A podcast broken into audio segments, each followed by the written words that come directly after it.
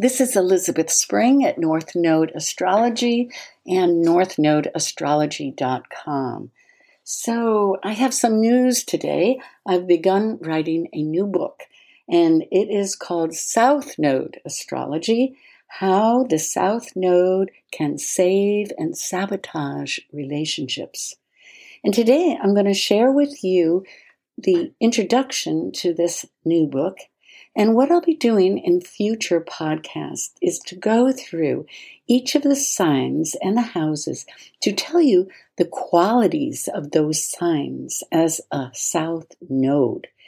And I'll also tell you the dates. So all you need to know is your birthday and the year that you were born. You don't need the time. And you'll be able to um, hear in this podcast what your south node sign is. Uh, and if you've been listening to North Node astrology, you know that the North Node has to do with life direction and soul purpose.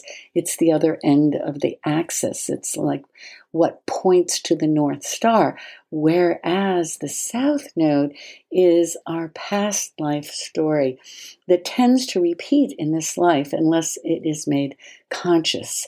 And that is, of course, the deep work of healing. So instead of saying more right now, let's uh, just jump in to the beginning.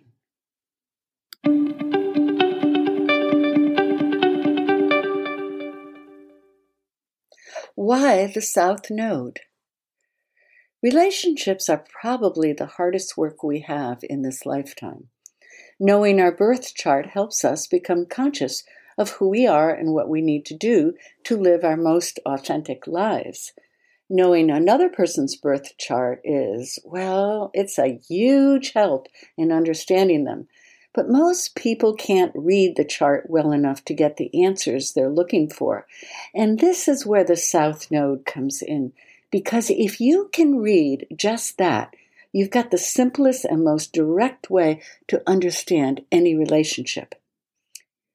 Let me explain. The, the North and South nodes are always a pair. The North node tells us about life direction and soul purpose, and the South node tells us the past life reincarnation story, particularly what we didn't get right in a previous life, what we suffered from, and sadly, what emotional baggage we're bringing over into this life. It tells us how we're likely to react under stress and what we're bringing forward into new relationships. It tells us our saving graces and our sabotaging tendencies. Our life purpose is intimately connected to our ability to heal our South Node. And when you take your South Node sign and compare it to another person's South Node sign, you end up with a certain chemistry or alchemy that is likely to happen. It's a powerful, potent piece of information. I've been a professional astrologer for 28 years, and if I had to pick the single most important point in the chart, it would be the South Node. The North Node is almost as important and is inseparable from the South Node, but they tell us different things. Well, throughout the history of astrology, these ancient points have been the key to understanding the trajectory of the soul. Like a compass that points north, we get good cosmic advice from the North Node, and we get the past life journey in the South Node. As you may know, the nodes aren't planets, but are mathematical points calculated by the intersecting orbits between the Earth, Sun, and Moon. The south node is the lower part of the axis, which is always exactly opposite the north node. The qualities in the North Node are where your soul longs to go towards in this life, whereas the past life South Node pattern is not what you want to bring forth into a relationship. Although it's hard to change it, this is where we are called to heal and is the most potentially transformative spot in the whole chart. My first book was called North Node Astrology rediscovering your life direction and soul purpose. This North Node is like a personal North Star in pointing to the soul's ideal focus in this life. whereas the South Node tells us what you suffered from in a previous life and what you still have yet to learn. It's an indicator of how you're likely to love and not love in this lifetime.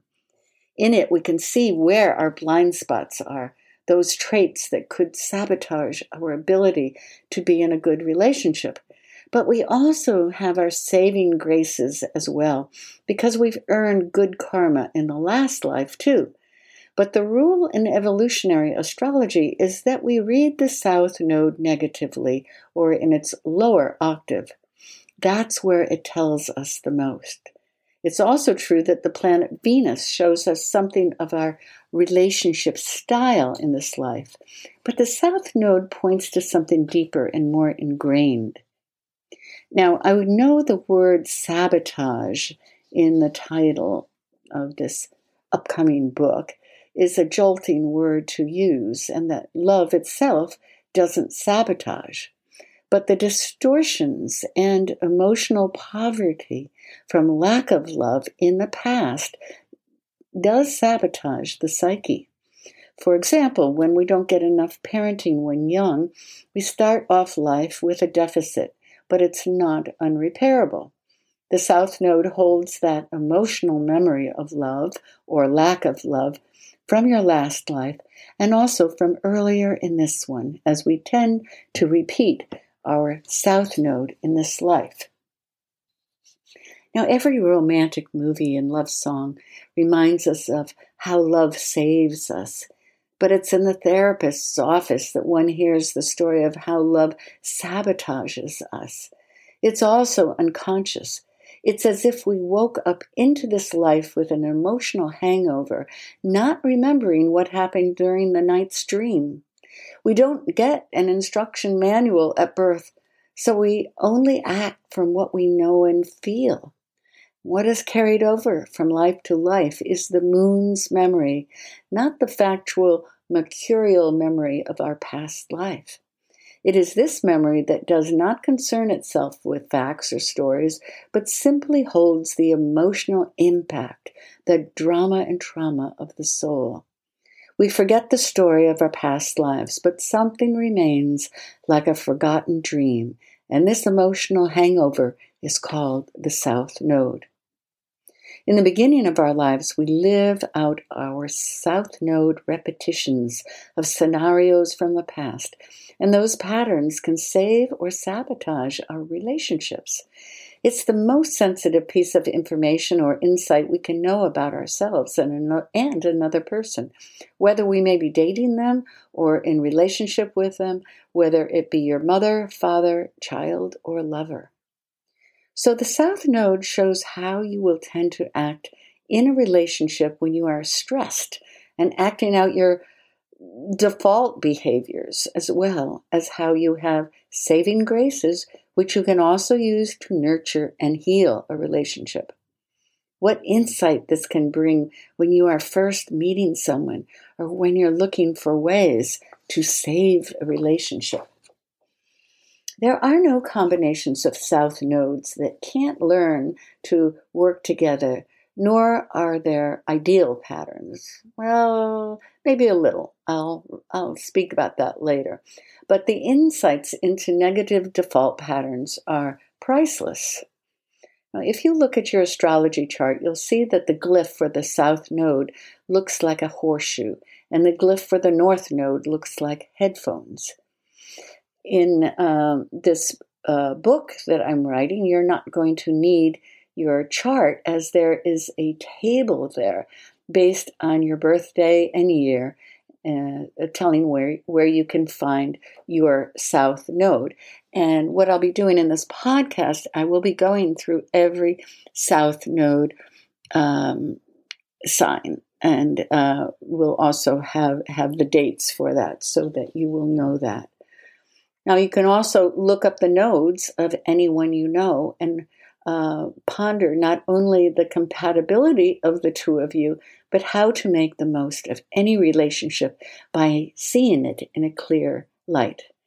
And I hope that uh, this book that I'm writing And this podcast will guide you to, to do the sweetest and hard, hardest yoga of all, that of relationship, in the best possible way through deep understanding.